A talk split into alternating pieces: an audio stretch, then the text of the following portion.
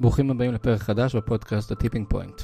האורח שלי בפרק הזה הוא יובל סאמט, המנכ"ל והמייסד של RiseUp, סטארט-אפ ששם לעצמו למטרה לעשות שינוי כלכלי אמיתי אצל הלקוחות שלו. יובל הקים בעבר את Analyzd, שנרכשה תוך זמן קצר על ידי Klarna, שם קיבל את תפקיד ה-CPO. לאחר תקופה מסוימת, יובל והמנכ"ל שלו חוו משבר אמון, שהוביל את יובל לעשות צעד קיצוני ולעבור יחד עם משפחתו לגור בשוודיה, שם המשרדים הראשיים של Klarna. המשבר הזה הוביל את יובל לבצע כמה שינויים מהותיים בחברה. ללמוד על המרכיבים החשובים בצוות מנצח, ולשפר את התקשורת של ההנהלה עם שאר החברה. לאחר מספר שנים בשוודיה, יובל ומשפחתו חזרו לארץ, ויובל התחיל לחפש את הדבר הבא. יובל שיתף בחשיבות של התקופה הנוכחית, בה הטכנולוגיה יכולה לייצר ערך אמיתי, לפעמים אפילו משנה חיים, עבור האנשים, ולמה כדאי שכולנו נתחיל לחשוב על מיזמים תחת המונח Profit with Purpose. האזנה נעימה.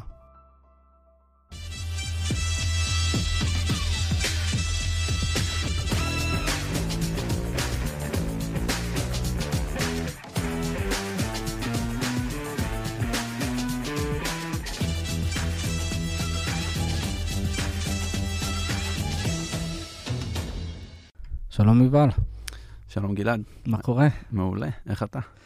אני מעולה, נראה לי אתה, אתה המרואיין הראשון ששואל אותי בחזרה. אני, מאוד אכפת לי, איך אתה מרגיש? כן, לא, הכל טוב. יושב כאן בחדר, מקליט. כן, את האמת אבל שזה חדר מפנק, אז אני בידיים טובות.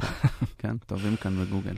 כן, אה, טוב, אז, אז אה, יובל סאמט, אה, עשית מלא דברים, למי שבביצה הייטקיסטית יזמית, וגם בגלל זה הבאתי אותך, כי גם, גם אתה חובש את כובע המנהל המוצר וגם את כובע היזם, וגם, אה, אתה יודע, בינלאומיות, אז זה תמיד טוב היה לשמוע אנשים שראו דברים מעבר לים, מה שנקרא. חייתי בשוודיה ושרדתי לספר על זה. כן, את, ה, את הכפור ואת ה... קר וחשוך שם, זה נכון. לפחות היית צפוני מספיק לראות את הזוהר הצפוני, או ש... האמת שכן, יצא לי. אבל צריך לנסוע לפינלנד, לאיזה חור. כן.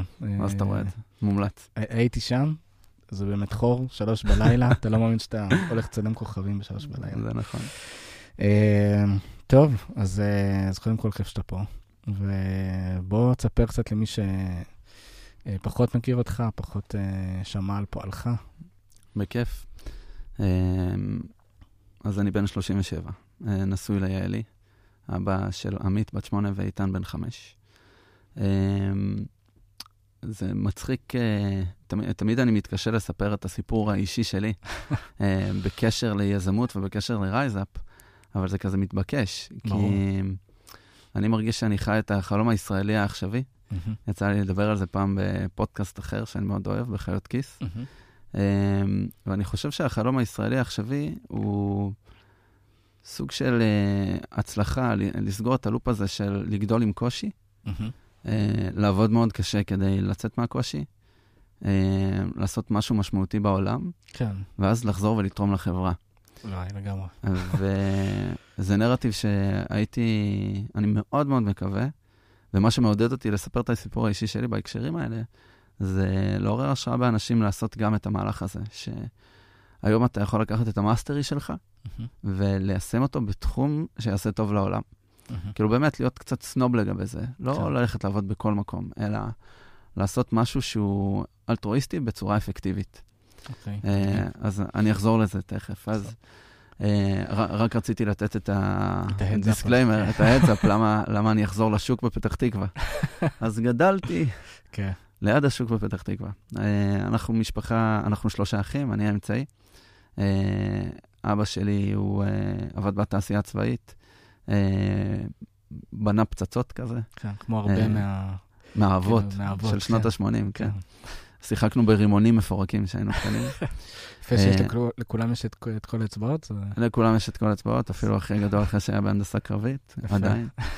אמ, והוא דור שני לשואה, אה, עלה לארץ מפולין בשנת 57, וגם פוסט-טראומטי ממלחמת שלום הגליל.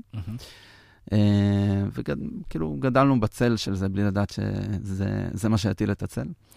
אה, ואימא שלי היא חמישית מחמישה אחים. אה, נולדה במעברה ברמתיים, המשפחה עלתה ממצרים. אה, ויש לי שני הורים שעברו חיים לא קלים, ויש להם אישיות קשוחה. והשקיעו... אגב, ההבדל בין החלום הישראלי שלהם לחלום הישראלי שלנו. כן, שמע, אנחנו, בוא, אנחנו מפונקים, כאילו... כן. אז, אז לגדל ילדים היה ממש, נראה לי, יותר מורכב. כלכלית לכל הפחות. אתה יודע, היום שאתה מדבר עם מישהו בביצה מקומית, והוא אומר לך, קיבלתי הצעת עבודה בפתח תקווה, אני לא אקח את זה כי אני לא מוכן לעמוד בפקקים, אתה יודע, הם uh, הלכו 45 דקות uh, בשדה קוצים בשביל להגיע לבית ספר, אז... אה. אתה יודע, זה, זה מאוד קשה לעשות את ההשוואות. גם אנחנו, אתה יודע, עם ילדים קטנים, אתה מתחיל לעשות את ההשוואות uh, שלך אליהם. בסופו של דבר, אני חושב שזה סיפור של uh, הקרבה, שהדור שלנו נוטה פחות לעשות. אנשים לא מקריבים היום כמו שהקריבו פעם, נראה לי, ההורים שלי ממש ביטלו את עצמם כדי לבנות לנו עתיד טוב יותר ולייצר לנו מציאות של שפע. Um, ואני שמח שמכל הסייקל שעברתי, דרך השירות הצבאי בממר"ם, uh, ועבודה בכל מיני חברות uh, יותר גדולות או יותר קטנות, הקמה של סטארט-אפ, מכירה שלו וכל זה, אני שמח שהגעתי למקום שבו אני יכול להעביר את תודעת השפע, או לנסות uh, לקדם שפע בעולם, לא ברמה הרוחנית, אלא ברמה של איך מייצרים טכנולוגיה שתאפשר לאנשים שיהיה להם את ההדרום להשקיע יותר בעתיד של הילדים שלהם, בחינוך של הילדים שלהם, כי מה שמדליק אותי ומה שפועם מאחורי הסטרנום שלי, זה אה, לבנות טכנולוגיה ומוצרים ומותגים שמעודדים מוביליות חברתית, שמעודדים את הילד הקטן שגדל בחצור הגלילית וחושב שאין לו הזדמנויות, ואבא שלו מסגר ואימא שלו עקרת בית, או ההפך, Um, והוא חושב שזאת המציאות ואין מציאות אחרת, והוא לא יכול לצמוח מתוך זה כי אין הזדמנויות סביבו, ואין לו מבוגר משמעותי שסולל לו את הדרך.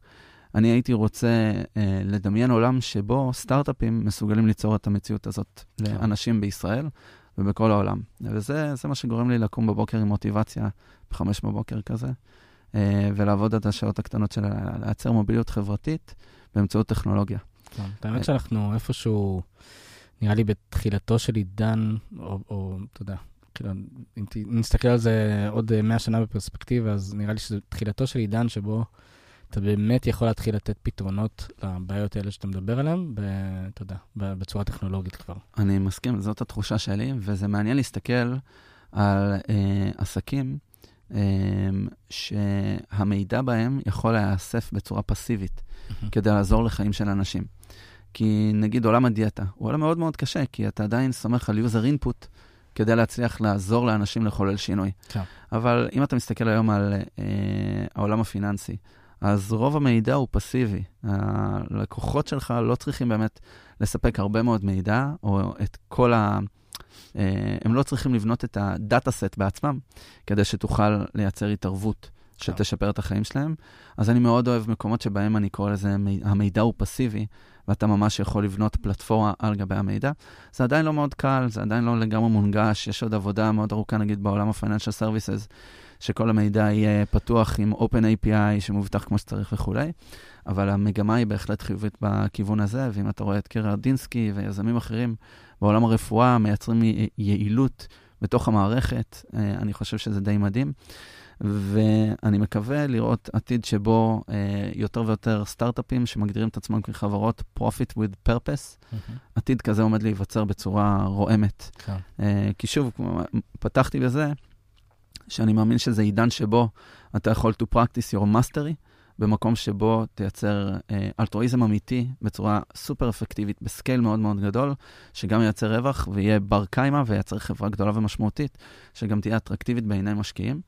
Um, ואם אני מחבר את זה לרייס, זה בדיוק מה שאנחנו מנסים לעשות. הסיבה שאנחנו קיימים, באמת הסיבה השורשית, זה לעזור לישראלים לצמוח כלכלית. ואחרי שנעזור לישראלים, נעשה את זה בכל העולם. כי לצמוח כלכלית היום זה סופר קשה. כן. מערכת מורכבת, ויש אה, אה, לחץ אדיר שנוצר מכסף ומזה שאנשים חיים במינוס. והמערכת מורכבת, המונחים הם מאוד מבלבלים, מאוד מורכבים, ואתה לא יודע איך ליישם אותם ביומיום שלך. אז זה מה שאנחנו באים לפתור ב RiseUp, בעצם ליצור את ה headspace הזה, שאנשים יוכלו לצמוח כלכלית באמצעות התערבויות בוואטסאפ. כן. ואז בעצם אתה רותם את כל הטכנולוגיות האלה, אתה מייצר איזו מומחיות מאוד מאוד מאוד חדה, שיכולה להשפיע על חיים של אנשים. זה העולם שבו אני רוצה לחיות. כן. זה מה שאני מקווה שישראל תהפוך להיות. מה start-up nation, להיות social technology nation. Mm-hmm. אני חושב שיש לנו את הפוטנציאל, יש את הכישרון, וברוך השם, מה שנקרא, יש מספיק בעיות חברתיות בישראל בתא שטח מאוד קטן, שאנחנו יכולים להפגיש בין הטכנולוגיה לבין הבעיות, ולייצר כאן סוג חדש של חדשנות. כן. האמת שבאמת. כאילו בשנים האחרונות, הביקורת סביב הענקיות, אה, בדיוק על הנושא הזה של, אה, אתה יודע, הם מצד אחד אה, עוטפות את עצמם ב-doing good, אבל בצד שני נחשפים פה ושם, אתה יודע, כל מיני פרשות כאלה ש... שחושפות אותם באור מאוד שלילי. ו... ואולי באמת, אתה יודע, השינוי, השינוי יתחיל דווקא מדברים קטנים כאלה. Mm-hmm. גם בשנים האחרונות יש ביקורת מאוד קשה נגד כל הבתי ספר MBA היוקרתיים, שהם מחנכים דורות שלמים של מנהלים סופר איכותיים, אתה יודע, למקסם את שורת הרווח. נכון. כאילו, אין, אין שם הסתכלות רחבה יותר. אז... וזו סוגיה מאוד מורכבת, אתה יודע, אם אתה הולך לאדם סמית, אמ, אז אתה יכול להשתכנע שהאחריות הכי גדולה שלך בתור מנכ"ל או בתור יזם זה להסיט תשואה לבעלי המניות, mm-hmm. ואז הכל מסתדר. כן. אה, אבל מה שלא לקחו בחשבון בזמנו זה שתאגידים יתחילו להשפיע על הרגולציה, ככה שהם לא באמת יישארו מחויבים לטובת הכלל באמצעות השאת תשואה לבעלי מניות. ואחד המשקיעים שלנו ב RiseUp, זה רונלד כהן, הוא נושא הלפיד של ה-Impact Revolution. ואני מגדיר את עצמי היום כמשרת של הרעיון הזה, של um, מעבר ממודל שבו חברות מתומחרות לפי risk ו-reward, למקום שבו חברות יתומחרו לפי risk, reward. Mm-hmm. אם אתה מסתכל על חברות כמו Lemonade וחברות של הדור החדש, ה-new brands, ה-new power, okay. כן. שבאמת מייצרות סוג של תנועה מסביב ל brand, אתה רואה שהתנועה היא מסביב לדברים שבאמת uh, making humanity great again. אתה ממש אה, מתחיל להאמין עוד פעם במין האנושי, שאנשים רוצים לעשות טוב, לבנות חברות ענקיות ואגרסיביות, אבל שעושות טוב. כן. Um, ו... אגב, המשפט הזה של אה, טראמפ וההתחממות הגלובלית, אבל... כן, אתה יודע, זה, זה גדול ממני. כן, בפוליטיקה ברור. אני ממש לא מבין. Um, אבל אם אתה מנסה להגדיר את עצמך בתור יזם, ואתה חושב על הרעיון הבא, או יזמת, um, אני חושב שהדבר הנכון לעשות הוא להגיד לעצמך, רגע, אם אני הולך עכשיו לעבוד ממש ממש קשה במשך 7-10 שנים כדי לבנות משהו משמעותי, אז בואו נעשה דברים שעושים טוב לעולם. כן. לא בצורה היפית. ויש דברים שכאילו תמיד יהיו ממומנים בפילנטרופיה ומישהו צריך אה, לא להשקיע, אלא פשוט לתרום. אבל אני חושב שחלק גדול מהבעיות שהעולם נתקל בהן היום, אפשר לבנות עסקים סופר משמעותיים אה, שיזיזו את המחט. זה כאילו הנרטיב שתמרה, יפתח, אה, חנן, שגם הקים איתנו את RiseUp, אה, כולנו מרגישים שאנחנו רוצים לשרת, להראות שזה אפשרי, ושעוד עסקים כאלה יקומו. וזה סופר קשה. עכשיו, אני חושב שאתה מסתכל על עסק, איזה סוגריים מעניינים לדבר עליהם, אני חושב שיש עניין של מבחן הכוונה ומבחן התוצאה. Uh, אני חושב שכדי להיות חברת profit with purpose אמיתית, משמעותית, שאי אפשר להאשים אותה בגרין וושינג, זאת אומרת, שעושה דברים שהם do good רק כדי לצבוע את עצמה ככזאת, למרות שהמודל העסקי שלה הוא um, חזירי, נקרא לזה ככה. Mm-hmm. Um, אני חושב שצריכה להיות לך כוונה to do good, ושגם במבחן התוצאה אתה עושה טוב.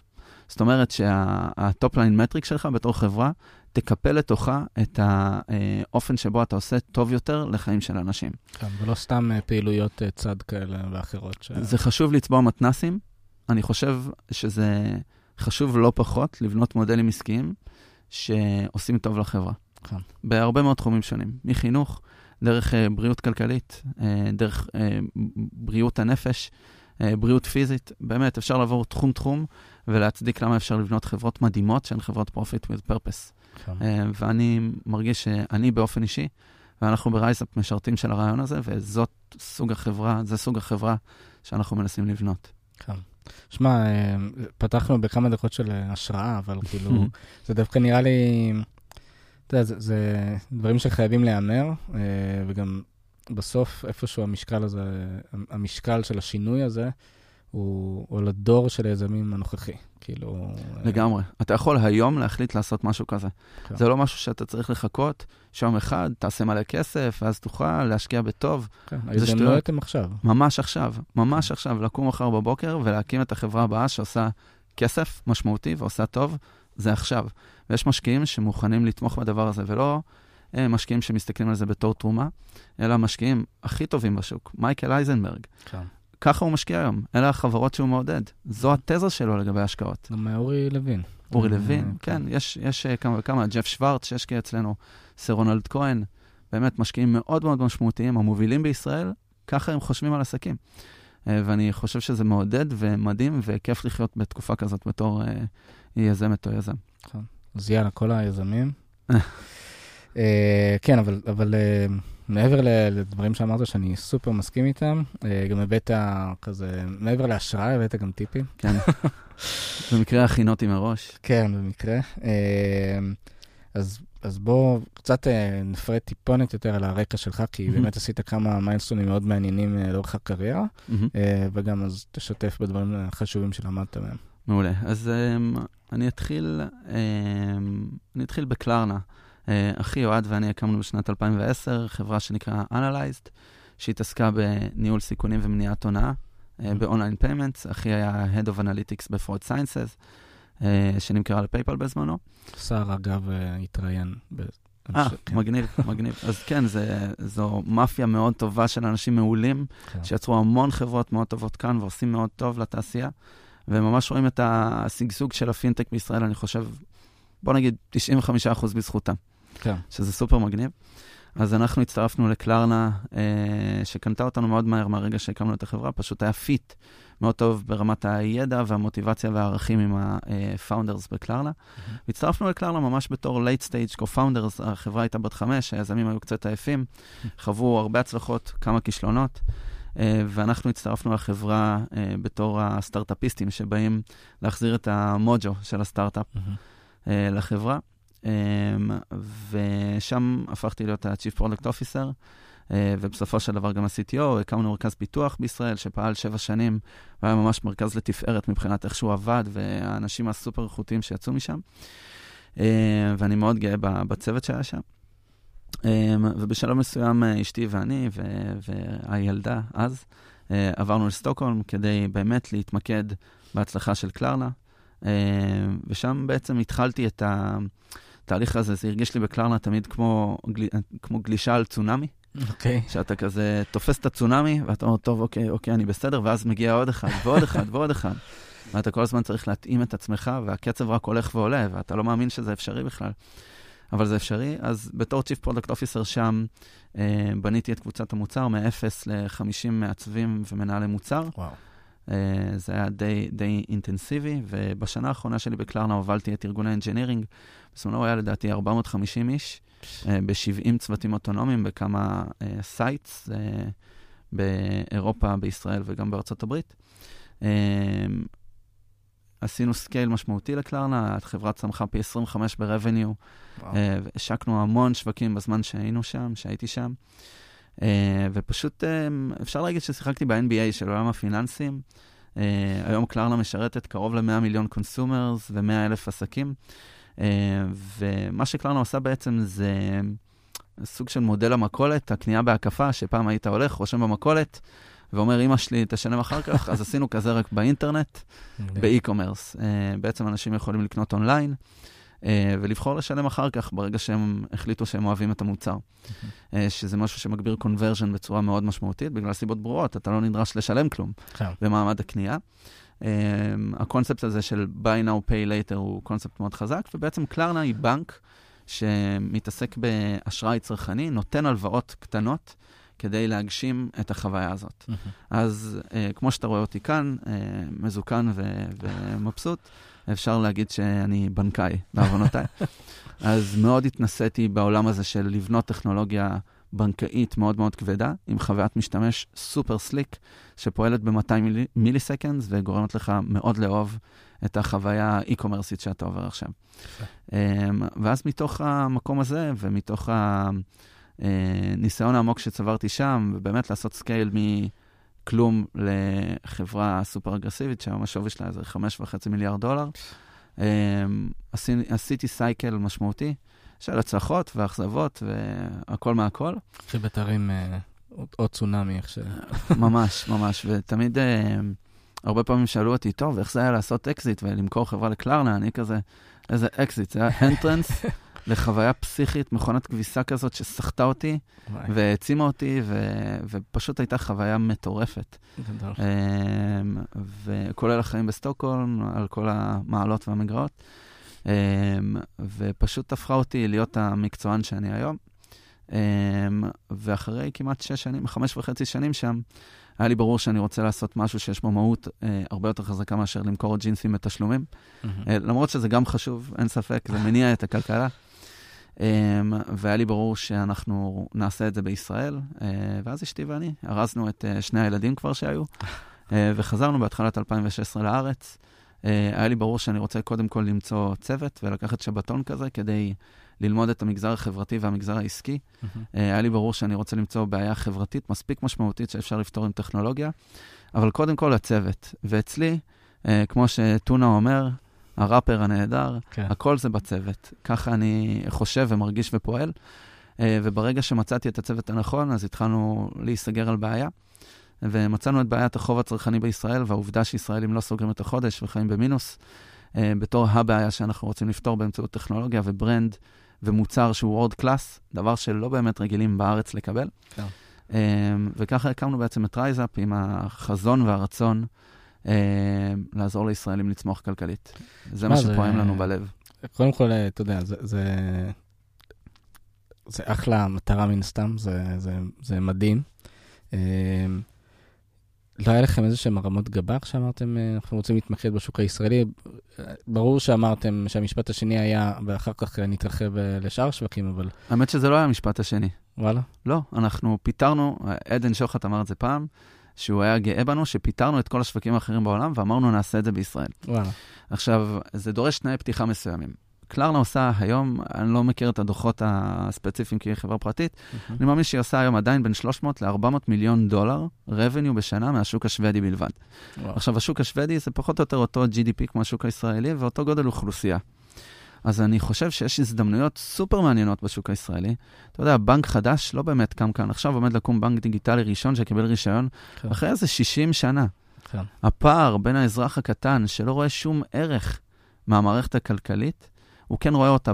את הערך בפנסיה, אבל ביומיום הוא לא מבין בהזדמנויות, אין לו access להזדמנויות, אין לו ידע.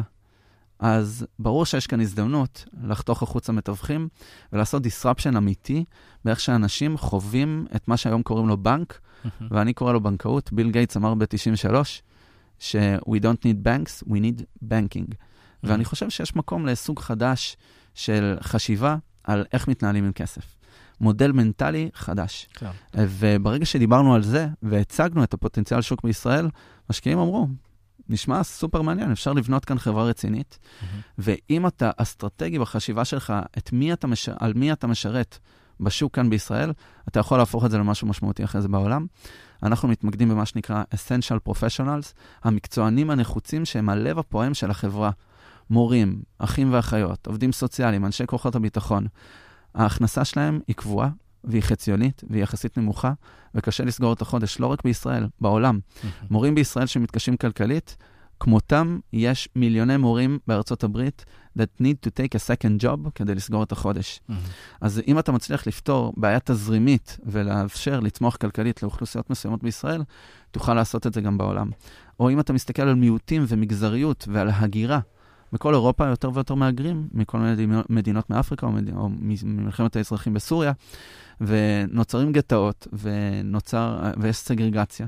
ואנחנו חווים את זה, את המגזרים השונים בישראל, כן. מי מקבל יותר תקציב, מי מקבל פחות, ואני מאמין שלפתור בעיה משמעותית למגזר הערבי או למגזר החרדי בישראל, זו בעיה שהיא פספורטבל, הפתרון שלה הוא פספורטבל לשווקים אחרים. אז ברגע שאתה מצליח לבנות טיעון כזה, שהוא אמיתי והוא אסטרטגי והוא מבוסס על ניסיון, ויש לך מספיק בנצ'מארק, אני חושב שזה סופר אטרקטיבי לבנות עסק בישראל, עסק אמיתי, אנחנו רוצים לבנות כאן home market חזק. אה, ואחרי זה נעשה את זה גם בשווקים אחרים, אבל זה באחרי זה. כן. טוב, אני חוץ מלהגיד לך בהצלחה על זה, אני... תודה. תירשמו, תירשמו, תתמכו בצמיחה של כן. רייזאפ, זה חשוב. אני, אני כבר בפנים, אתה יודע. מעולה.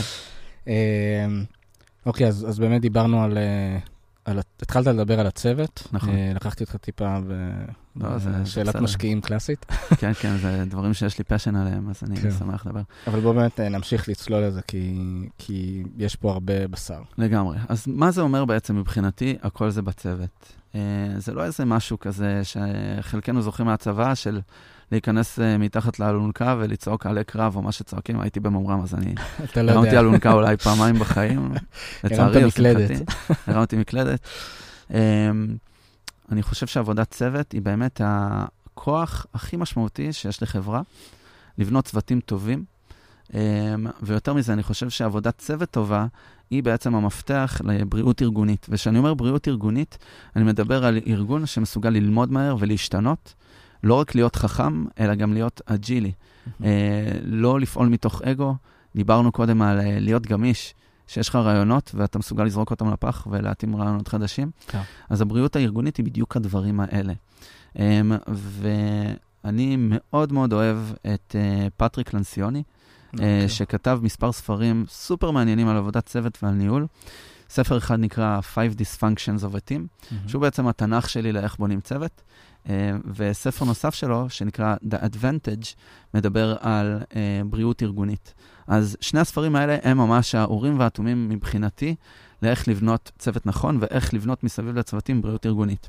אז מה בעצם המרכיבים החשובים אה, של צוות? יש חמישה כאלה, שבצוותים לא טובים, אתה פשוט רואה את הדיספונקשנס שלהם. אז הדבר הראשון והמשמעותי הוא אמון. אמון שמבוסס על פגיעות vulnerability, שאתה ואני יכולים לתת פידבק אחד לשני, ויודעים מאיפה אתה באת, מה חשוב לך, כמה ילדים יש לך, למה אתה בא בבוקר לעבודה, כדי שנוכל לבסס לאו דווקא חברות, אלא יחסים מקצועיים שמבוססים על אמון. כי בלי האמון הבסיסי הזה, אי אפשר לעלות לרמה הבאה ולנהל קונסטרקטיב קונפליקט. כי אם אני לא מכיר אותך על אמת ולא יודע מה חשוב לך, אני לא אוכל לתת לך פידבק ולהגיד לך, גלעד, תקשיב, אני מבין את מה שאתה אומר, אני לא מסכים איתו, הנה דרך אלטרנטיבית. זה קונפליקט שהוא בונה. אנחנו בתור ישראלים הרבה פעמים נכנסים להתנגשויות ולא כן. באמת בונים תוך כדי הקונפליקט, וזה משהו שהוא סופר חשוב לעשות. כי אם אתה לא מצליח לעשות את הקונפליקט הבונה הזה, אין מצב שתעלה לשלב הבא, commitment. עכשיו, commitment זה משהו שהוא סופר חשוב, וזה משהו שישראלים דווקא מאוד מאוד טובים בו. כי commitment גם אומר to disagree and commit, אומר שאני אומר לך בחדר, גלעד, אנחנו יכולים להתווכח על משהו. אני אגיד לך, גלעד, תקשיב, אני חושב שמה שאתה רוצה לעשות הוא לא נכון, הוא אפילו מטומטם, אבל יש לי את המחויבות ואנחנו אליך ולפתרון שאתה מעלה, ננסה אותו מהר, וכשאנחנו יוצאים מהחדר, אין שני קולות. כן. הקול שלנו הוא אחד. זה commitment. כן, זה נראה ש- לי גם אה, איפשהו, אה, כולנו למדנו את זה בצבא אולי, אה, או חלקנו. המחויבות. כן, את ה... את ה... את ה... כאילו, אתה יודע, להסכים ולא להסכים, אבל כאילו... אז זה תלוי אם המחויבות הזאת באמת מבוססת על משהו מונחת, או על האבני בניין שדיברנו עליהם קודם, על האמון כן. וה constructive אז כנראה conflict. שבצבא זה משהו אה, היררכי, ופה אתה באמת מדבר על דברים שהם בין אישיים יותר, והכרה והבנה נכון. של הצד השני. אבל הם סופר משמעותיים ומדידים ואפשר להשתפר בהם. כן. אז ברגע שיש commitment שאנחנו מדברים בכל אחד, לא בגלל שיש קונצנזוס והסכמנו על הממוצע, אלא התווכחנו על זה והגענו למסקנה, אז אפשר לדבר על accountability, על אחריותיות, ככה מסתבר שקוראים לזה בעברית. זאת אומרת, אתה ואני נותנים אחד לשני דין וחשבון פיר טו פיר. אנחנו לא צריכים את המנהל שלנו בתווך. אתה ואני מסוגלים לנהל את השיחה הזאת. אתה תגיד לי, אתה התחייבת ועשית או לא עשית? ואני אגיד לך אותו דבר. ואם אין accountability, אי אפשר לעלות לרמה הבאה, כאילו לקצה החוד של הפירמידה, כן. לרזולטס. ארגון, צוות, לא יכול להיות מפוקס בתוצאות אם אין את אבני הבניין שדיברנו עליהם. אחרת, זה יהיה סופר מלאכותי. אתה יכול להנחית תוצאות, אתה יכול להגיד, אנחנו רוצים להגיע למיליון דולר השנה, כולם יקבלו בונוסים, תתחילו לרוץ. זה לא חזק כמו לבנות צוות שמבוסס על אמון, קונפליקט בונה, מחויבות אמיתית, אחריותיות ופוקוס על תוצאות. עכשיו, אני חייב לעשות לך follow-up על זה. כי אני יכול להבין איך ב RiseUp בחרת את האנשים בפינצטה שידעת, אתה יודע, לבדוק אותם, לשאול את השאלות הנכונות, אה, לשקול עם עצמך אם, אם זה התוספת הנכונה לצוות. מה אתה עושה שיש לך 450 איש מתחתיך, או, או אפילו 15 איש, שאתה יודע, שחלק בחרת, חלק לא בחרת, לא משנה. לגמרי. איך אתה יוצר את זה, ודיברנו על זה לפני שפתחנו את המיקרופונים, איך אתה עושה את זה כשיש לך לפעמים עובדים מהודו, יפן, ארה"ב, אה, ישראל ושוודיה. כאילו... לגמרי, לגמרי. זה ממש אתגר גדול. אה, בייחוד שבשנה האחרונה שלי בקלרנה, כבר היינו 1,600 איש בעשרות רבות של מדינות. אה, רק במשרד בסטוקהולם היו לנו 42, 42 לאומים. אנשים שהגיעו מכל העולם כדי לעבוד בקלרנה. איך אתה מגשר את הפער? איך אתה מייצר פגיעות עם כל כך הרבה אנשים שמדברים שפות כל כך שונות? תרבויות שונות. ממש. אה, תרבויות שונות. מה שמקובל במקום אחד לא מקובל במקום אחר. מעניין. עכשיו, אני אהפוך את זה למשהו שהוא סופר ספציפי. איך אתה מייצר מערכת יחסים עם בן אדם סופר מאתגר כמו סבסטיאן, המנכ"ל והיזם הדומיננטי של קלרנה, שהוא בן למהגרים פולנים אה, שעברו בשנות ה-80 אה, לשוודיה, בחור שלא כל כך אוהב להקשיב לאנשים אחרים, ואתה נכנס לתמונה בתור Chief Product Officer. אה, שבהתחלה בכלל הייתי בייסט בתל אביב, והייתי צריך לנסוע uh, לסטוקהולם, והייתה לנו מערכת יחסים רמוט, uh, וזה היה נורא. כן. כי האופן שבו שוודים והאופן שבו ישראלים בונים אמון הוא שונה לחלוטין. והאופן שבו פולנים גם בונים אמון, נראה לי. לגמרי, זה, זה בכלל, זה משהו מקונן כזה, אתה כן. לא לגמרי יודע, זה פאסיב אגרסיב כזה. זה, מסתבר שזה לא רק אימהות פולניות יהודיות, אלא פולנים יש בהם פסיביות, אגרסיביות כזאת, כן. והרבה מה, מהגילט אה, שאנחנו מרגישים אולי כאן אה, בקונטקסט היהודי בישראל. אז זה מאוד קשה בסיטואציה כזאת, ואני חייב להגיד שבשלב מסוים, אה, שראיתי שסבסטיאן ואני לא מצליחים לבנות מערכת יחסים של אמון, כי אני מאוד מאוד חזק בדיסגריאן קומית. ויכולתי להגיד לסבסטיאן, תקשיב, אח שלי, אתה טועה ב-100%, אני לא מסכים עם מילה שאתה אומר, אבל אני אעשה את מה שאמרת, כי אני מחויב. והוא היה בטוח שאני משקר לו. Hmm. כי הוא רגיל לקונסנזוס. כי כן. בשוודיה התרבות של הקונסנזוס היא סופר חזקה. אתה לא אמור לבלוט, to step forward from the line. כן, זה אנגליאן קומית. אתה אמור להסכים על הקונסנזוס. לא משנה אם אתה הכי זוטר בחדר או הכי בכיר, צריך קונסנזוס. עכשיו, איפה יש קונצנזוס בישראל? על, על ממשלה אנחנו לא מסוגלים כן, להסכים. אה, כל, אה, כל אה, ישראלי מביא איתו ארבע דעות. חד משמעית. ואז איך אתה יוצר מערכת יחסים עם rockstar של טכנולוגיה בשוודיה, שבטוח בדרך שלו, ואתה יודע שהוא טועה במקומות מסוימים, אז פשוט ארזנו את עצמנו ועברנו לגור בסטוקהולם. וואו. כי אני הבנתי שאני אמשיך להיות מאוד מאוד מאוד מתוסכל, ממש חי בסבל יומיומי, שלא מצליח אה, להגיע להסכמה עם המנכ"ל, שהוא כאילו רואה את עצמו ה visionary והאסטרטג הראשי של החברה, ואתה בתור Chief Product Officer אוכל חצץ, כאילו כן. לא מצליח להגיע איתו להסכמות, לא מצליח להוביל. אה, זה היה סופר קשה, ופשוט יעל ואני הגענו למסקנה שכדי אה, לבנות את העתיד המשותף שלנו, אה, עם הצלחה בקלרנה, היינו פשוט צריכים לעבור לשם. עכשיו, לא רק עברנו לשם, איך שעברנו אה, לסטוקהולם, אני באתי ושמתי את הספר, את ה-Five Dysfunctions of a Team, על השולחן של סבסטיאן, אמרתי לו, סבסטיאן, אח שלי, קח תקרא ספר מעניין. הוא אמר לי, לא, קראתי מלא ספרי ניהול, זה לא, זה לא מעניין. זה לא, אני מכיר הכל אותו שטויות, אני כן. לא חושב שזה נכון. טוב, עברו חודשיים, יום אחד סבסטיאן מגיע עם שמונה ספרים בערימה, ה-Five Dysfunctions of a Team. אני אומר, או, מעניין מה, מה קרה.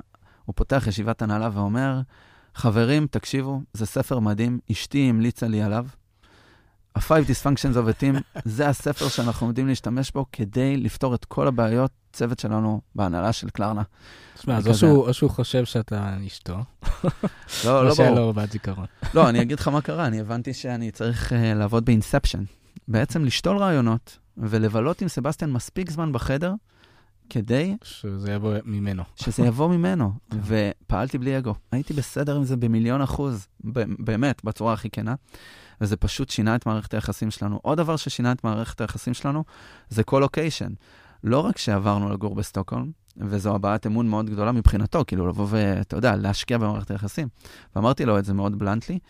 הדבר הנוסף שאני עשיתי באופן מאוד פעיל, זה לבטל את כל הפגישות של ההנהלה בימי שני, והיה לנו כזאת uh, קופסת uh, זכוכית כזה, היינו קוראים לזה ה Management Cube, קראנו לזה Monday Cube Day. זה היה חדר די קטן וצפוף, שבו כל ההנהלה הייתה יושבת בימי שני, והיינו colocated, והבנו איך אנשים שונים uh, בהנהלה חושבים, איך הם מדברים עם הצוות שלהם, איך הם פותרים בעיות, עם מה הם מתמודדים.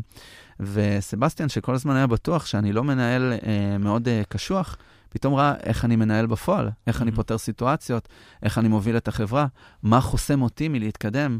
הבין שה-COO אז של החברה היה נחש פוליטיקאי ששם לכולם מקלות בגלגלים. הוא לא הבין את כל זה עד שהכרחתי את כל ההנהלה לבטל את כל הפגישות יום בשבוע, ולעשות את ה-Management Cube Day, כי פשוט כולם הבינו אחד את השני והתחילו לבנות trust. עוד דבר שעשינו שהיה מאוד מעניין. רגע, אני חייב אבל mm-hmm. דווקא על, על, על, על ההק הזה שמצאת, כאילו, רק בשביל להבין, לקחת את כל ההנהלה של החברה, שמונה אנשים, שמונה אנשים, הכנסת לקופסה בכל שבוע, כן. ומה, כאילו עד שמה, עד, מה היה הדילמות, מה היה... זה, זה, זה מה ש... זה הפך להיות החדש, אה, הקבוע החדש, נקרא לזה ככה. פשוט מבחינת כולם זה הפך להיות יום נעים, שכל ההנהלה מבלה ביחד, בצורה שהיא די unstructured, כאילו, אז אתה עושה את העבודה שלך, אבל אתה מתייעץ עם הפירס שלך, עם האייטים שלך, ההנהלה. כי יש נטייה בארגונים שאתה מנהל אה, חטיבה, נגיד, או מנהל ארגון, 15 איש צוות. אתה שוכח מי הצוות הראשון שלך. Mm-hmm. אתה חושב שהצוות שאתה מנהל הוא האייטים שלך, אבל האייטים שלך הוא לא הצוות שאתה מנהל, הוא הצוות שאתה פיר בו. Mm-hmm. וזה מאוד חשוב בהנהלות, לפעול בלי אגו מול הפיר שלך. אז בעצם בכל יום שני בבוקר הייתם... עושים את הסטנדאפ שלנו. עושים את הסטנדאפ, מפרקים את האגו, כל אחד אומר את הבעיות שלו, אנשים אומרים לו איך נראה להם שאפשר לפתור את הדברים ואיך אפשר לעזור אחד לשני. ואז כל הזמן במהלך היום, כי היינו colocated, ואז נגיד נכנס מישהו עם בעיה מהצוות שלי ומבקש פתרון. אז ברגע שהוא יצא מהחדר, יכולתי להסתובב ולהגיד לסבסטיאן, סבסטיאן, תקשיב, יש לי איזה בעיה. אתה יכול לעזור לפתור אותה? או אפילו בדברים הכי קטנים. אמ, שהוא, שפעם אחת הוא שם את Hello uh, של ליונל ריצ'י, נראה לי, והתחיל לשיר איתו בטירוף. ואז אתה כזה, what the fuck, מה קורה לבן אדם? ומסתבר שזה כאילו, ככה הוא משתחרר, היה לו יום קשה והוא רצה להשתחרר, ופתאום אתה איתו בסיטואציה. עכשיו, זה נשמע אה, רך, זה באמת רך, אבל הרכות הזאת היא בונה פגיעות, כן. היא בונה אמון. היא חושפת המון עצמאים. היא חושפת, ופתאום אתה יכול לבסס את מערכת היחסים שלך על זה. אני משתגע, לדוגמה, ממנהלי מוצר שהם לא colocated עם הצוות שאיתו הם עובדים. כן. שיש זה... חדר למנהל מוצר וחדר לצוות הפיתוח. בוא'נה, אתה מפספס את הצוות, אתה כן. מפספס את מה שקורה, אתה לא יכול להסתובב רגע ולהגיד, אחי, מה זה השיר ההזיה הזה ששמת אור? למה אתה מבואס היום? או אה, ליטל, את נראית חולה, אכלת משהו לא טוב בצהריים. כאילו, זה בדיוק, בדיוק האווירה שאתה רוצה ליצור כדי להתחיל לבסס אמון. זהו, זה בדיוק הפרוסה הראשונה, הדבר הראשון שאתה מדבר עליו. נכון, ולדבר על זה בצורה שהיא אקטיבית. ואני רואה צוותים שלא עושים את זה, ואני רואה הנהלות, ואני רואה יזמים שעובדים ביחד שנים, ואין ביניהם את השכבה הבסיסית של האמון. כן. וזה מפרק חברות, זה מפרק צוותים, זה מפרק מערכות יחסים בכלל, שאתה חושב על זה בכלליות. אז הכל זה בצוות, זה זה.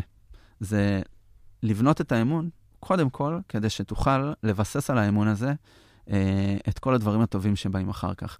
בסופו של דבר, אנחנו רוצים להיות ממוקדים לתוצאות, לא לשבת ולדבר על רגשות כל היום. זה לא העניין. כן. אתה רוצה יחסים מקצועיים מעולים. אני לא בא למשרד כדי לבנות עוד משפחה. אצלנו ב RiseUp, לא, זה לא משפחה.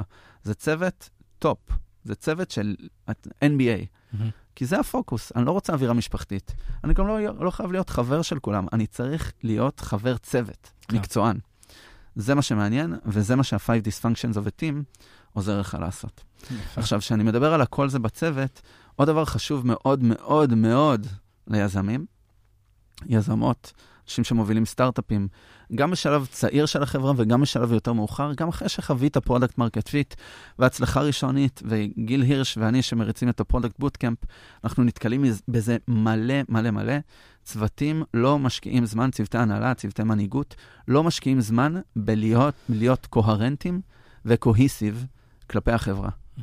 והמהות של בריאות ארגונית, מה שאתה צריך לעשות כדי שהארגון שלך יהיה בריא, מעבר לעבודת צוות וכל הערכים המעולים האלה שדיברנו עליהם ולהיות מפוקס בתוצאות, זה להשקיע בבריאות על ידי בהירות. אתה מייצר מסר מאוד מובהק לגבי כן. האסטרטגיה של החברה, לאן הולכים, מה חשוב, ואז you over communicate it. ויש אנשים שזה מבאס אותם, פתאום כשהחברה גדלה, הם מוצאים את עצמם, מנגנים את אותו תקליט עוד פעם ועוד פעם ועוד פעם כן. ועוד פעם ועוד פעם, אבל אין דרך אחרת.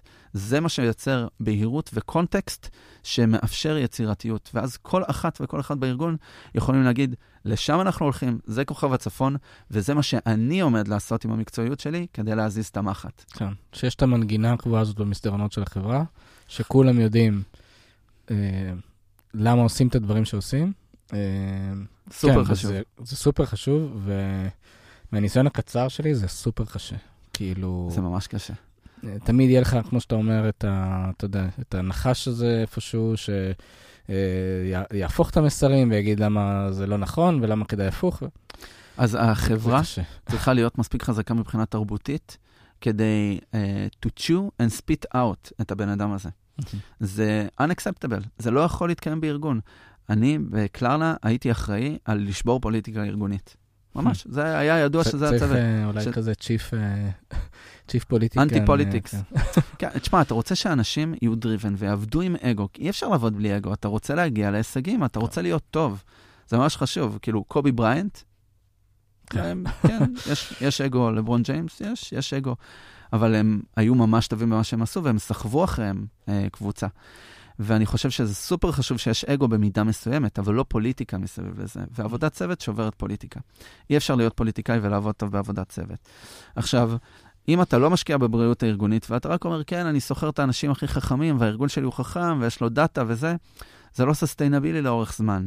כי ככל שאתה מצליח יותר, אתה צריך להבין שיותר אנשים צריכים להיות מעורבים בהצלחה.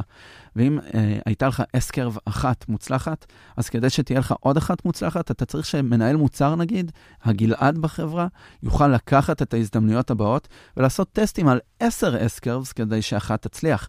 וכדי לעשות את זה, אתה חייב להיות קוהרנטי, אתה חייב להיות ברור, אתה חייב שיהיה מסר אחיד מהנהלה של החברה על מה חשוב ומה לא חשוב. ובלי לעשות את זה, זה סופר קשה. וזה, זה כאילו, הטיפ הוא הכל זה בצוות, באמת. כן. כי ה-five dysfunctions of a team זה ה-foundation, ולהיות, אה, ומה שמדברים עליו בספר The Advantage, להיות cohesive ו-clear ולעשות reinforcement ל-clarity, זאת הדרך לייצר צוותים חזקים ממוקדי מטרה. עכשיו, כדי להיות cohesive, זה מוביל אותי לטיפ השני שלי. גיבוש אסטרטגיה זה fucking קשה. Hmm. וצריך להשקיע בזה זמן, ולא לדמיין באיזה אחר צהריים שאתה והשותף שלך, נגיד, יושבים במשרד ומנשנשים דוריטוס, תצליחו אה, להגדיר את האסטרטגיה של החברה לחצי שנה או לשנה הקרובה. אני מאוד אוהב את זה שג'ף בסוס אומר, שבאים ומברכים אותו על התוצאות של החברה ברבעון האחרון. הוא אומר, מי זוכר מה קרה ברבעון האחרון? אני והנהלה עפינו ברבעון האחרון בכלל שנה קדימה. מי זוכר את הרבעון האחרון? צריך לתת את כל הקרדיט לצוות שעשה execution. עכשיו, אני חושב שצוותי מנהיגות, צוותי הנהלה, צריכים כל הזמן לעפות קדימה. עכשיו, זה תלוי מה השלב במשך החיים של החברה. היום ב RiseUp אנחנו מאוד ב-here and now, אנחנו באלפי לקוחות הראשונים. אני נמצא מאוד ב feedback loop עם לקוחות עדיין, ומבין מה קורה מאוד מאוד מאוד בפרטים. קיבלת אחד ממני לפני שפתחנו את המיקרופון. בבקשה, כן, ולשמחתי, ארבע שעות לפני זה, מאיה שחררה בדיוק את הפיצ'ר שנתן את כן. המענה למה שביקשת. שזה די חלומי. כן. אבל uh, הסיטואציה היא שצריך להשקיע זמן. Um, אנחנו עכשיו השקענו ארבעה ימים בלבשל את 2020. ארבעה ימים שלמים. Mm-hmm. וזה ארבעה ימים שאנחנו לא נמצאים במשרד, ואנחנו מתקשרים אחרי זה לצוות, מה עשינו? Um, ועכשיו יש לנו סוג של מתודה חדשה, שניסינו אותה בפעם האחרונה שייצרנו פוקוס, ממש לפני חודש וחצי. אנחנו בונים את האסטרטגיה בצורה שהיא קצת לוס, Mm-hmm. ואז אנחנו עושים איטרציות, ממש עם כל הצוות, בקבוצות קטנות. ואחרי שעשינו 4, 5, 6 איטרציות, אנחנו מציגים מחדש את האסטרטגיה לכל הצוות, אבל אני בפרפורמנס זון, אני בא למכור את האסטרטגיה, אחרי שקיבלנו כבר את כל הפידבקים, וזה פשוט מדהים מה שזה עושה. אתה עושה על זה ממש אה, איטרציה כמו, של, אה, כמו שמנהל מוצר, אה, צוות מוצר עושה? תקשיב, הכל אצלנו זה מוצר. כן. החשיבה היא מוצרית. האופן שבו אנחנו עומדים לבנות את הנתיבי צמיחה של אה, חברי הצוות ב RiseUp, אמ, וגם את התרבות שלנו, יש ממש board ב Asana, ויעל שמובילה People and Culture אצלנו, היא ה product manager. והיא מסתכלת על הזדמנויות, והיא תעשה להם discovery, והיא תדלבר אותם, ויהיו אנשים מתוך החברה שהם יהיו ב squad שלה. זה squad שהוא וירטואלי אמנם, אבל עדיין זה squad. מגניב. אה, וככה אנחנו חושבים על הדברים. אז אנחנו מבשלים את האסטרטגיה, וממש מיום ראשון אנחנו מתחילים לעשות איטרציות עם הצוות. מדהים. אה, אז עכשיו, כאילו- אני לא יכול להגיד לך שהצלחנו בכל זה. ברור. RiseUp היא עדיין לא המפלצת החיובית שאנחנו רוצים שהיא תהיה, כן. אמ, אבל אנחנו, אני מרגיש שאנחנו בכיוון, אנחנו עומדים להיות כל כך קוהרנטים ואחידים במסר וברורים, ונעשה reinforcement כל כך הרבה פעמים, שזה מעולה. עכשיו, אה, בניית אסטרטגיה זה דבר שהוא סופר קשה, ובגלל זה אני חושב שהרבה פעמים צוותים פשוט לא מתמקדים בו, כי זה קשה. זה אתגר קוגניטיבי. זה גם דורש ממך לחשוב רחוק, ואתה יודע, מי מי יודע מה יהיה עוד איקס חודשים. ולא ו- לדבר פיצ'רים, כן. ופתאום לחשוב ב-themes, לחשוב ב... broad strokes או בבראש, אתה יודע, אתה פתאום כן. לא ב nitty gritty של הפיצ'רים של היום-יום. וכאן יש עוד ספר שאני מאוד ממליץ עליו, שנקרא אה, Good Strategy, Bad Strategy, מהמם. שמדבר בצורה מאוד פשוטה על מהי אסטרטגיה טובה. אסטרטגיה טובה זה אסטרטגיה שמתחילה באנליזה, מאוד פשוטה. מה למדנו, מה אנחנו יודעים, איזה דאטה קיים בארגון, מה האינטואיציה שלנו. ממשיכה בפוליסי, מה אנחנו עושים ומה אנחנו לא עושים. נתקל כל הזמן בחברות שעושות הכל, כן. הכל מהכל, וזה מאוד קשה ולרוב לא קורה. והדבר השלישי שאתה מגדיר זה Key Activities. זאת אומרת, מה הדברים הטנג'יביליים שעומדים לעשות. אז אנחנו עכשיו עשינו ממש תהליך כזה, והחלטנו לעצור ב-Key Activities שהם Themes. מהמם. שהצוותים, ה-Squads, ה-Empowered Product Teams, אה, שאנחנו שואפים שיהיו אוטונומיים, יכולים לקחת את ה-theme ולבוא ולהגיד, אוקיי, אם זה ה-theme ולשם אנחנו רוצים להגיע, לדוגמה, המוצר חינם שלנו צריך להיות self-served לחלוטין. מה ה-building blocks העיקריות ומה הפיצ'רים בטווח הקצר שאנחנו רוצים לבנות כדי להזיז את המערכת על זה. מהמם. ואז זה נותן את המקום ליצירתיות, הבטם-אפית, וזה נותן בהירות מאוד מאוד מאוד טובה למה המדדים ומה ה-themes שאתה רוצה לעשות עליהם execution. זאת אסטרטגיה טובה. יש בה אנליזה, יש בה פוליסי, מה אתה עושה, מה אתה לא עושה. אנחנו סופר ממוקדים, כאילו בכמה לקוחות ומאיזה customer type אנחנו עומדים אה, ל- אה, לגייס בשנה הבאה. ויש לנו שאיפה לעשרות אלפי לקוחות משלמים כבר בשנה הבאה. ולהגיע מכמה עשרות לכמה עשרות אלפים זה סופר אגרסיבי. כן. אז אנחנו צריכים להיות מאוד מאוד מאוד בהירים, וגיבוש של אסטרטגיה ותקשור של אסטרטגיה, זאת הדרך לעשות את זה לדעתי. אז אחרי שבנית אסטרטגיה, זה תהליך אה, ממש לא פשוט ולוקח אה, גם אנשים וגם אה, זה, איך אתה, אתה יודע, אתה, אתה בא ואתה, כמו שאמרת, אתה מוכר את זה לחברה, אתה מוכר את זה בסיילסמן הכי טוב שאתה יכול להוציא מעצמך, ומה אתה מצפה לראות? כאילו, אתה, אתה אומר, הנה, הנה כל ה-key אה, objective קראת לזה? אה, כן, נגיד אה, ה-themes או מה ה-key activities, כן, ואז אתה מצפה ש, שעכשיו הצוותי מוצר אה, יתחברו כל אחד אה, לכזה אה, אה, theme, יקבל theme, כן, ו- נגיד בתור אחריות, ויבנה עליו אפיקים ש, שינסו אה, לשרת אותו. אמ, אני פחות מדבר באפיקים, אני יותר מדבר בהזדמנויות. אני מצפה שהצוות ייקח את ה-theme ויגיד, אוקיי, מה כל ההזדמנויות שאנחנו מכירים היום, שיכולים להזיז את המחט כדי להצליח לעשות execution ולהגיע לדן בקפיטל letters מהמם. על ה-theme הזה.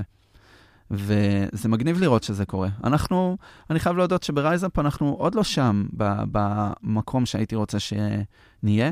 אני חושב ש monday עושים את זה מדהים היום. מהמם. גיל עבד איתם תקופה מאוד ארוכה, וממש מדברים impact driven ברמה גבוהה. ותשמע, החברה עפה, הם עושים דברים מדהימים, כן, אני מסיר את. הכובע, הם כאילו באמת עושים execution מדהים, בדיוק על זה.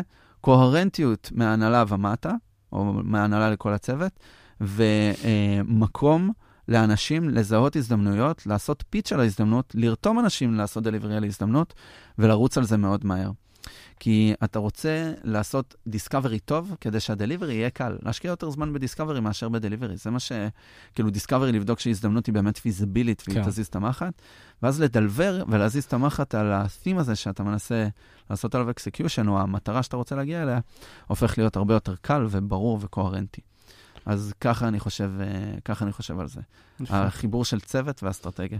אז צוות שבעצם נתקל באסטרטגיה טובה, חוזר ל open space שלו, או לחדר שלו, whatever, ומתחיל לעבוד. אין קשקושים.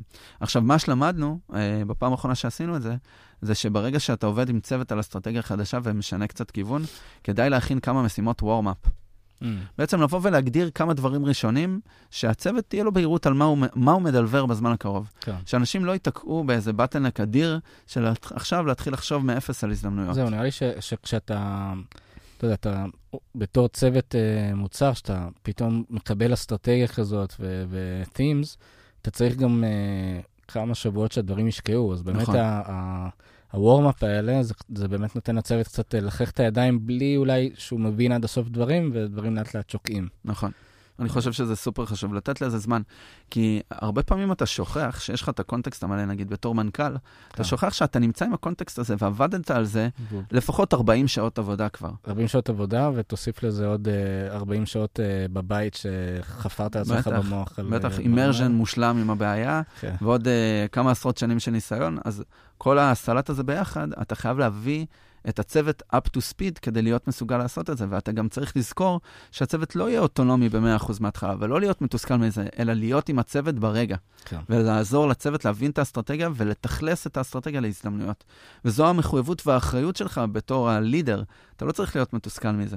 אני עברתי הרבה סייקלים בעבר של תסכול מזה, אפילו ב RiseUp הייתי מתוסכל, כי שכחתי שזה מה שצריך לעשות. Mm-hmm. אבל אז אתה נזכר, וזה מה שאתה עושה. Okay. אז כאן החיבור בין צוות חזק לאסטרטגיה טובה בא לידי ביטוי. Okay. כן. ואם הייתי צריך אפילו לחשוב על שני טיפים שהם אה, טיפים, כאילו, מפתח ממש לכל צוות, משני יזמים, שתי יזמות שעובדות בגראז', ועד uh, צוות של uh, 17 או 18 אנשים כמו שאנחנו עכשיו, או חברה בגודל של monday, או חברה בגודל של Klarna. בסוף, המפתחות הם זהים. כן.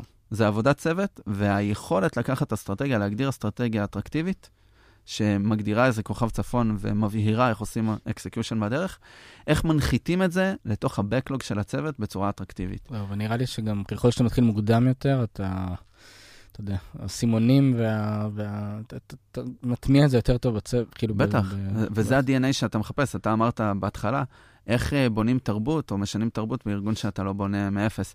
אז אנחנו אה, בנינו את מסמך הערכים שלנו, את ה-Welcome to RiseUp, לפני שגייסנו כסף. Hmm. אה, אפילו לפני שידענו עד הסוף מה הבעיה עומדת להיות, כי היה לנו ברור ברמת הערכים שעבודת צוות זה דבר אדיר בשבילנו והוא ערך ליבה. כן. הערך ליבה השני שלנו הוא ענווה, כי אנחנו לא באמת יודעים הכל, ושאתה בא לפתור בעיה כלכלית לאנשים שמתקשים לסגור את החודש ואתה לא כזה, אתה צריך להיות מאוד מאוד ענב בגישה שלך וללמוד מכל אינטראקציה, mm-hmm. ואתה צריך באמת להאמין, הערך השלישי שלנו, ערך הליבה, הוא שהכל אפשרי.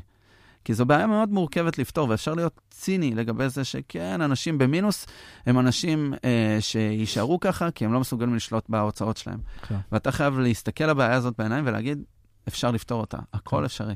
אז שלושת ערכי הליבה האלה היו ברורים, וכשגייסנו את ליטל, אה, לוגסי, לצוות, אנחנו גייסנו אותה ב-DNA של החברה, והבן אדם הראשון שאתה מגייס, נראה לי ששי וינינגר גם דיבר על זה, שהבן אדם הראשון שאתה מגייס קובע את ה-DNA של החברה. ואני גאה שגייסנו את ליטל, כי היא באמת מבטאת את ה-DNA, וכל אחת מהמקצועניות, יש אצלנו הרבה נשים בצוות, והמקצוענים שהצטרפו לצוות אחרי זה, הם באותו DNA. זה מה שמעניין אותם. אנחנו מגייסים product engineers בגזרת ה engineering, mm-hmm. שרוצים להזיז את המחט על מוצרים משמעותיים ולייצר ערך לחיים של אנשים. ו-to apply their mastery על לשנות חיים של אנשים לטובה. אז ברגע שאתה ברור מבחינת אסטרטגיה והתרבות והערכים, ומה זה עבודת צוות, אתה יכול לגייס בהתאם. שמע, אה, היה פה מלא דברים, כאילו גם פתחנו, אתה יודע, אני כבר, זה נראה כמו עבר רחוק, אבל בהשראה ש, שנראה לי אני ואתה מאמינים בו. כן. אה, וגם הרבה מהניסיון שצברת אה, לאורך הדרך. יש עוד את הנושא הזה של, של הפידבק לופ אצלכם, והפוקוס. לא נשאר לנו עוד הרבה זמן, אבל בואו אולי קצת, אתה יודע, תספר על... בטח. על איך אתה בשמחה, אה, פיתחת את זה. אז um, אנחנו רצינו, אנחנו נתקענו בעצם בבעיית החוב בארץ, שיותר ויותר אנשים נכנסים לחוב צרכני. יש כבר יותר מ-400 מיליארד שקל בחוב צרכני, חוב לכל מטרה, מה שנקרא. אנשים לוקחים הלוואה, טסים לחו"ל, כן. כזה. Um, חשוב לטוס לחו"ל, אבל כאילו גם חשוב להצליח לסגור את החודש מההכנסות שאתה מכניס באותו חודש. אז יש, יש איזה, יש בעיה, בעיה שאפילו בנק ישראל מגדיר כבעיית מקרו. אה, כלכלית בישראל. ואנחנו ניסינו להבין איך אפשר לעזור לאנשים לשנות את ההתנהגות. אה, ולי היה מאוד מאוד חשוב לבנות מוצר שמודל ה engagement שלו, שבעצם מודל האינטראקציה, ה activity model של הלקוחות, יהיה יומי. כמו מבחן uh, מברשת השיניים. Mm-hmm. למה יומי? כי כשאתה בעסק של בניית חוסן, בעצם לאפשר לאנשים להתמודד בעצמם עם מצבים מורכבים, אתה רוצה להיות איתם במגע יומיומי. זה לא דבר שיכול לעבוד כשאתה נפגש איתם מדי פעם, בייחוד אם התיאוריה שעומדת מאחורי מה שאתה עושה, אה, היא יושבת על ברכי הכלכלה ההתנהגותית בצורה כזאת או אחרת, או על כן. CBT. אמ, אז מהמקום הזה של התערבות יומיומית ולהיות במקום שבו אנשים נמצאים, שאלנו את עצמנו איפה אנחנו יכולים להיות כדי באמת לסגור את הלופ הזה בצורה מאוד טובה, ולא לבנות אפליקציה שתחייב אותנו ללמד אנשים איך להשתמש בממשק חדש. אז אמרנו, אוקיי, וואטסאפ קיים בכל המגזרים, כולם משתמשים בו, כולם יודעים לנהל שיחה בוואטסאפ. ואמרנו לעצמנו שצריך להיות לנו מודל פעילות בשפה כל כך פשוטה, שאנשים יוכלו לעשות את זה יום-יום בוואטסאפ. אז ממש לקחנו את זה בתור החלטה אסטרטגית. Uh, היום, שאל, היום הייתי באיזו פגישה ושאלו אותי על uh, עד כמה הצ'טבוט שלנו מתוחכם ובכמה רמות של שיחה הוא מסוגל לתמוך, אם ב-level 2, level 3, level 5. אנחנו מאמינים במודל היברידי שיש בן אדם ומכונה, ושאלות, בן אדם עונה בצורה אפקטיבית. Um, ואנחנו פשוט בנינו מוצר שהוא פידבק לופ בעצמו. פשוט יש לנו back office שמחובר לוואטסאפ באופן ישיר ב-API של וואטסאפ, ואנחנו מדברים כל הזמן עם לקוחות. אנחנו מקבלים את הפידבק, משפרים את המוצר, עולים עם היפותזה חדשה, ומקבלים את הפידבק שוב מהלקוחות. זמן האיטרציה הוא סופר קצר, כי הממשק הוא וואטסאפ. אז למדנו עם הזמן, אה, פשוט בנינו שפה. רייזאפית בוואטסאפ, אנחנו קוראים לה סוג של success language. Mm-hmm. אנחנו רוצים שאנשים באמת אה, יהיו מסוגלים לדבר כלכלית בוואטסאפ, וזה פשוט מאפשר לנו אה, לדלג על החסמי שימוש. השימושיות היא מאוד ברורה, usability wise, אנשים יודעים להשתמש בוואטסאפ. כן. אז פשוט אתה מתחיל לנהל איתם שיחה כלכלית. ובגלל שאנחנו גם עובדים בתוך קבוצת וואטסאפ, אז בני זוג או מלווים כלכליים, או כל מי שאתה רוצה שיהיה מעורב בחיים הכלכליים שלך, אתה פשוט מוסיף אותו לקבוצה, הבוט מתקשר גם איתו, ואם הוא רוצה לשאול שאלה, היא תגיע ל-Customer Experience Expert. אה, שיושב בקבוצה ובאמת יכול לעזור לאנשים אם יש להם התייעצות כלכלית. יפה. זאת אומרת, הורדתם את כל ה friction מלשמוע מה הלקוחות אה, אומרים. לגמרי. אנחנו מדברים עם לקוחות כל היום, כל הזמן. כן. ואנחנו פשוט יודעים מה מפריע להם, מה הם רוצים. יש את הסיפור הזה ב-Airbnb, שהם התחילו לצבור traction. הם טסו לניו יורק וראיינו אנשים, באו אליהם הביתה עם מצלמה, אה, צילמו להם את הבית בתור צלמים מקצועיים, התחזו כביכול, וגם קיבלו מ hosts דומיננטיים רשימה ארוכה של פיצ'רים. אנחנו מקבלים את הרשימה הזאת יום-יום בוואטסאפ. מדהים. הלקוחות שלנו אומרים לנו מה הם רוצים. ו RiseUp כמוצר הוא בעצם demand aggregation platform.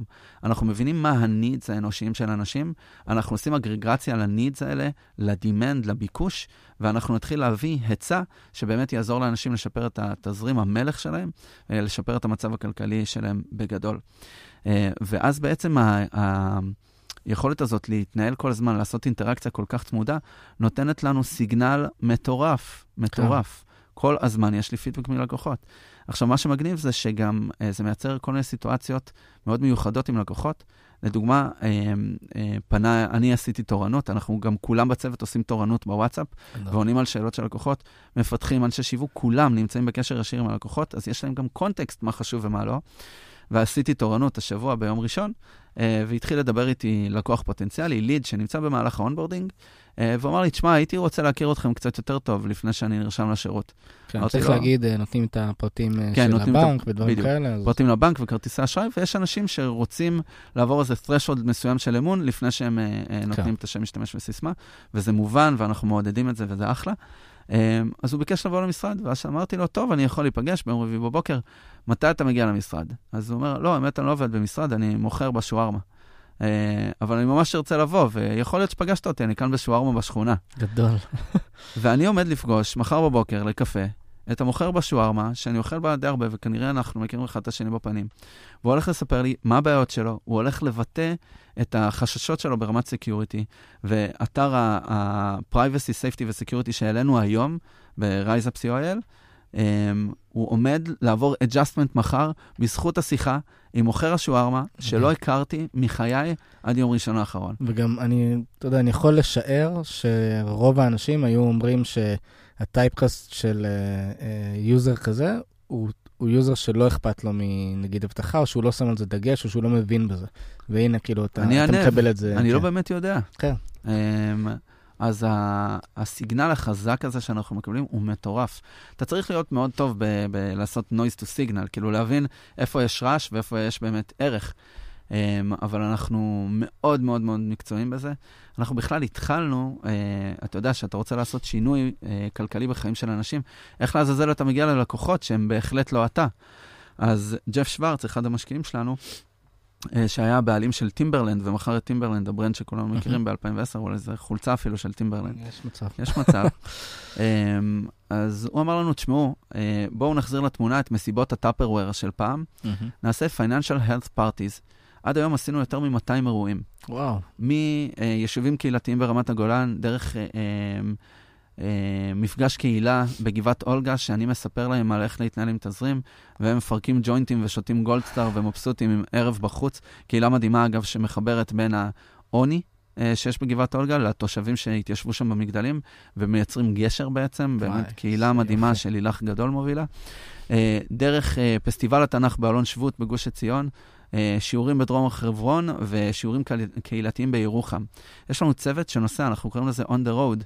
כל אחד מהרכבים האישיים שלנו הוא נקרא RiseUp Bus. אנחנו נוסעים לכל מקום כדי ללמוד, לראות בלבן של העין ולעזור לאנשים לטפח מודל מנטלי חדש על כסף. למה אנחנו עושים את זה? מעבר ללקדם את ה brand ובאמת להגיע ולשנות פרספקטיבה של אנשים, אנחנו מקבלים סיגנל מטורף. כן. הייתי בקריית ביאליק לפני שבוע וחצי, שבועיים, אה, והייתה שם אישה מדהימה שקוראים לה ליליאן אלפסי, שבעלה חלה, שהוא היה בן 40, והפסיק לעבוד, והיא הייתה מנהלת חשבונות כל השנים, הרוויחה מעט מאוד כסף. יום אחד בחיים שלה היא לא הייתה במינוס. השאלה הראשונה שהיא שאלה אותי זה, תגיד, יובל, כמה תשואה אתה מבטיח לי? אני כזה, רגע, אני בקריית ביאליק, והיא לא נראתה, אתה יודע, בוא, כאילו, כל הסטריאוטיפים לא העידו עליה בתור משקיעה מתוחכמת, ואז היא מתחילה לחשוף לי בצעטלה, בפתק שהיא רושמת לה, את כל הנכסים ואיך היא מנהלת אותם, ונכס קטן פה ונכס קטן שם, שלוש פעמים בשנה בחו"ל, ושלוש בנות שלכל אחת מהן יש לפחות שני תארים. וואי. ואתה רואה את הדבר הזה, ואתה אומר, בואנה, בן אדם, בחיים שלי לא הייתי מדמיין customer type כזה. זה הכל אפשרי. כן. זאת אישה שלקחה את החיים, תפסה אותם בקרניים, אמרה להם, תקשיבו, חיים. אתם חיים לפי הקצב שלי, אני אחליט. מדהים. ואז אתה מקבל את הכוח להאמין שהכל אפשרי. ואתה יכול לקחת את הסיגנל הזה ולבנות מוצר עבורה. היא אמרה, תקשיב, אני כבר מבוגרת, אני בת 67, אני יודעת להתנהל, אבל הבנות שלי, יאללה, איסטר, הן צריכות את המוצר, תן לי את המוצר היום, אני אתן להן אותו במתנה. מדהים. ואת המפגשים האלה, אתה לא יכול לייצר אחרת. אתה פוגש אנשים בלבן של העין. אני אתן עוד דוגמה, ואז אני אפסיק לקדוח על זה, באמת, לא, ה passion שלי הוא בזה. אני פה כמו בשעת סיפור. כל הלילה, יודע. כן. ולהפוך את הסיפורים לשפה ולניואנסים ולמוצר, זה כאילו, זה הכוח, זה מה שמעניין ב feedback loop. כן. הייתה שם עוד אה, גברת, שקוראים לה גליה, שגם הבעל שלה לא עובד, חלה, הפסיק לעבוד, uh, וגם היא טוענת שהיא אף פעם לא במינוס. והיא אמרה לי, תקשיב, יש לי פיצ'ר למוצר שלך, ככה היא מדברת, יש לי פיצ'ר למוצר שלך. אני, כל החברות שלי יודעות שביום הראשון לחודש שאני מקבלת את המשכורת, ההוצאה הראשונה שהיא, שאני עושה היא 100 שקל. 100 שקל לעצמי. Hmm. אני עושה את הדבר הזה שחיכיתי כל החודש. קפה עם חברה, הולכות לעשות ציפורניים, קונה לי איזה משהו שרציתי. ההוצאה הראשונה כל חודש היא בשבילי. היא נותנת לי את הכוח להמשיך. יפה. איזה פיצ'ר מדהים. לגמרי. מי זה היה חושב על זה? מי היה חושב על זה? מדהים, באמת. אתה מוסד פיננסי שמנהל 180 מיליארד שקל כספי אה, אה, חיסכון ארוך טווח, וכל האינטראקציה שלך עם הלקוחות שלך, שאתה מנהל להם את החיים, זה דוח רבעוני אה, כן. ב-PDF.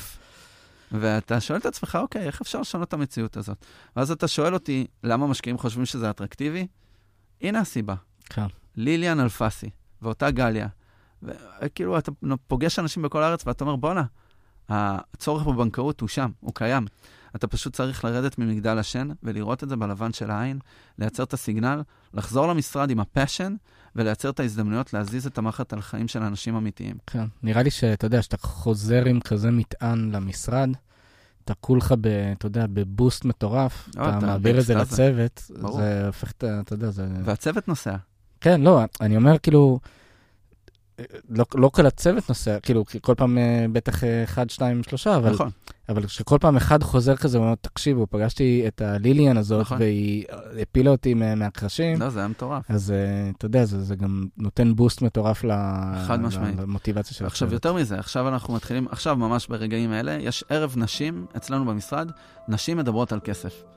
מדהים. ועכשיו אנחנו ממש מתחילים כל יום שלישי, כל שבוע, קהלים שונים שבאים אלינו למשרד, יש לנו סלון נחמד, אנחנו מעריכים יפה, ואנחנו פשוט מדברים על כסף. כי לדבר על כסף זה טאבו, אסור. כאילו לא מדברים על כסף כן. כמו שלא מדברים על חיי מין, על חיי בריאות, על חיי משפחה. אנחנו רוצים לשנות את זה, לשים את זה בפרונט, כי כסף זה באמת כוח. וברגע שאתה מבין את זה ואתה שולט בזה, אז אתה מתחיל להבין איך אתה יכול לצמוח גם. כי מינוף זה עניין לאנשים שיש להם כסף, ויש להם מודעות, ואני חושב שאפשר לעשות את זה אחרת. אמ, וככה בעצם אנחנו סוגרים את הלופ עם לקוחות בכל מיני דרכים. זה כאילו הסופר פאוור שלי בתור מנהל מוצר, אני חושב. למצוא את כל הדרכים, לייצר פידבק לופ מאוד מאוד צפוף, מאוד מאוד איכותי mm-hmm. עם לקוחות, כדי להבין את הפיזיביליות של מה שאתה רוצה לבנות מאוד מאוד מהר. כן. טוב, וואו, יובל, היה לי פה... נראה לי שאני, מעבר לאחר כך לערוך את הפרק, אני גם הולך לשמוע אותו עוד שלוש פעמים. ממש בכיף, ואני תמיד שמח לענות על אה, עוד שאלות ומחשבות, וזה ממש ה passion שלי. אז אה, תודה. בשמחה גדולה. יאללה, נתראה. ביי.